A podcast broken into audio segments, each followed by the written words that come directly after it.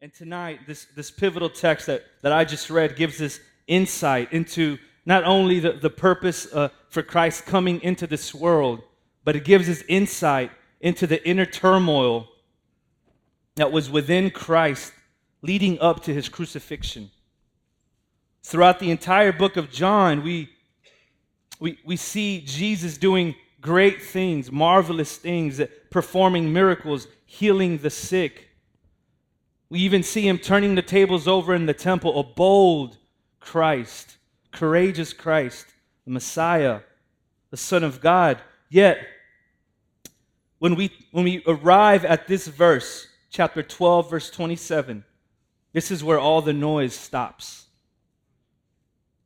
And the Messiah's voices his inner turmoil at what is awaiting him at Calvary's Hill. In the first sentence of verse 27, he says, Now is my soul troubled. And I want us to, to focus on this emphasis that he made, saying, Now. The previous, uh, just right before that, and, and I think we, we heard Dodds preach that last week. Last time that Jesus was troubled was when Lazarus died.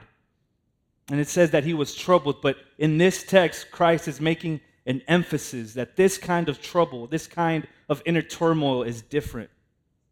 This is a pivotal point in the rising action of the gospel's plot line, which leads up to the climax of his death, burial, and ultimately his resurrection. If this was a movie, if this were to be put in a movie, this portion of Scripture would, would beg for an impactful pause to focus in on this turmoil of, of Christ, like a slow motion scene to emphasize the importance of this moment. And he says, Now is my soul troubled. But he also says, then in verse 31, Now is the judgment of the world. And then he also says, Now will the ruler of this world be cast out. So there are three nows that Christ emphasized in this passage. And this is what they're going to teach us. Because of our sin, Jesus experienced turmoil. Because of our sin, Jesus faced judgment. But despite our sin, Jesus is victorious. So let's look at these, these nows. Let's look at the first now from verse 27. Now is my soul troubled. This is like the beginning of the road to the cross. And what is he troubled about? He's troubled about no, nothing other than God's wrath, God the Father pouring out his wrath when Christ arrives to that place on Calvary's Hill. And he pours his wrath out on Christ for sinners like you and me on our behalf. And this this trouble, this turmoil, this dread of God's wrath, we see it culminating in Christ at the Garden of Gethsemane when he sweats drops of blood and he cries out to the Father, If it be your will, let this cup pass from me. And this inner turmoil is finally realized on the cross when Christ cries out, My God, my God, why have you forsaken me? This is the judgment of the world, the judgment for sin on behalf of sinners like you and like me, falling on Christ at the cross. With that, we jump to the second now from verse 31. He says, Now is the judgment of the world, and the judgment of all those in the world who trust in Christ fell upon Christ. And he absorbed that tidal wave of God's fierce and just wrath due to us. Christ absorbs that wrath. So that's the judgment that he talks about. But he also talks about a judgment in the sense that, that all men now will be judged by this cross, whether you reject the free grace offered through the cross or whether you accept it. And it also talks about a judgment of condemnation against the forces of darkness, the ruler of this world. The third now, found in the same verse 31. Now will the ruler of this world be cast out. And Christ crushes the serpent's head, as we know. And so in this moment, Christ says that the, the, that the, the ruler of this world will be cast out, looking forward to the cross when he crushes the serpent's head, which is Satan.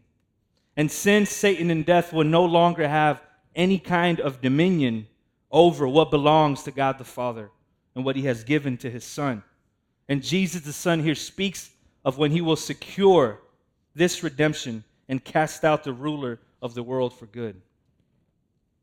So, because of our sin, Jesus experienced turmoil, the worst kind of turmoil, which is God's wrath for our sin. And Jesus had to face this judgment, being crushed under this wrath that we rightly deserve. But despite our sin, Jesus is victorious over sin, Satan, and death. And this being accomplished ultimately through his resurrection. And this victory accomplished is what we look forward to on Easter. Christ proclaims, we find in, in verse 32, and I, when I am lifted up from the earth, will draw all people to myself. And his hearers knew he was mentioning the kind of death he would face. So they ask, right? They, they respond, saying that they've heard that the Son of Man remains forever, and they were confused, wondering why he must be lifted up on that cross. And beginning in verse 35, chapter 12, verse 35, there's a shift in Jesus' teaching to his disciples, really up until his death on the cross, up until he gets arrested. There's a shift. He responds in this verse 35 by telling them to walk in the light while the light is among them, speaking of himself, of course. And after this portion of scripture in John's gospel, there's a sense of urgency in Christ. And he repeatedly informs them in the coming chapters of the fact that he will leave and go back to be with his Father. But he assures them, he continues to remind them, do not let your hearts be troubled. In John 14 27, he says, Peace I leave with you, my peace I give to you. Not as the world gives, do I give to you. Let not your hearts be troubled, neither let them be afraid. He spoke peace over his disciples, brothers and sisters, knowing that it was at the expense of his loss of peace.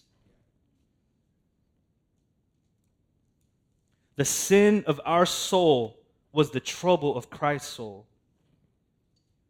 When he undertook to redeem and save us and to make his soul an offering for our sin. And so, in this season of Lent, as we self examine our hearts and seek God in repentance through prayer, through meditation of His Word and the study of His Word, the word assures us that we will find more darkness in our hearts than we would like to admit.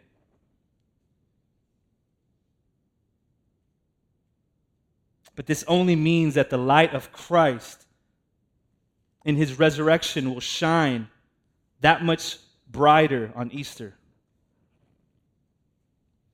The, uh, the deeper we dig into our hearts, the darker it gets. And in the midst of the conviction and the weight of our sin, the trouble in our souls we experience through this conviction is a redemptive kind of trouble.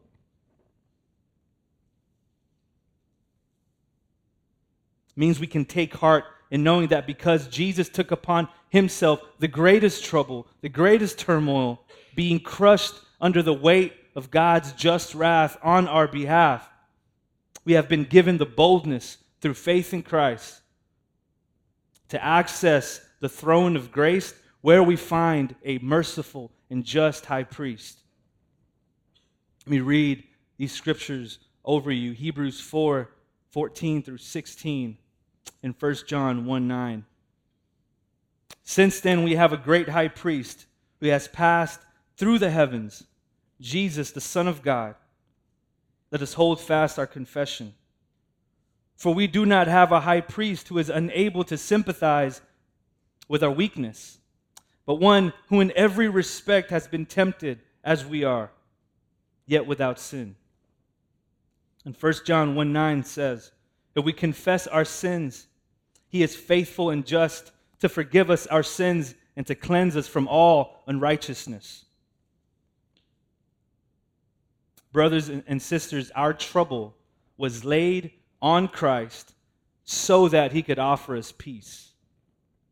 The judgment due to us fell upon him at the cross, and our darkness was absorbed by him at the cross, snuffing his light out while he hung there, so that we would never experience utter darkness, but rather be called sons of light as he does in this passage.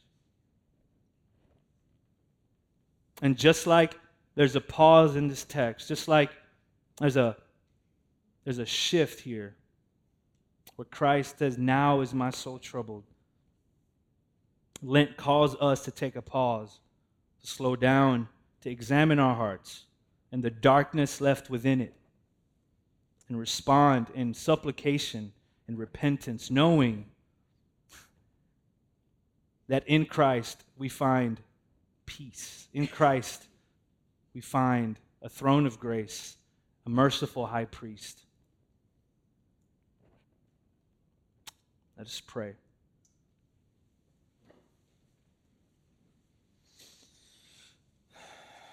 Father, give us a deeper repentance, a horror of sin, a dread of its approach. Lord, help us to flee sin and jealousy to resolve that our hearts will be yours alone. Give us a deeper trust that we would lose ourselves to find you. Give us a deeper knowledge of yourself as Savior, Master, Lord, and King. Give us a deeper power in private prayer, more sweetness in your word, a more steadfast grip on its truth. Give us deeper holiness in speech, thought, action, and let us not seek moral virtue apart from you. Plow deep into us individually, Lord, and as a church family, that our being may be a tilled field, the roots of grace spreading far and wide until you alone are seen in us. All we are is grace. Dig deep into us and then fill us to overflowing with living water on Easter. In the name of your Son, Father, through the Holy Spirit, we pray this. Amen.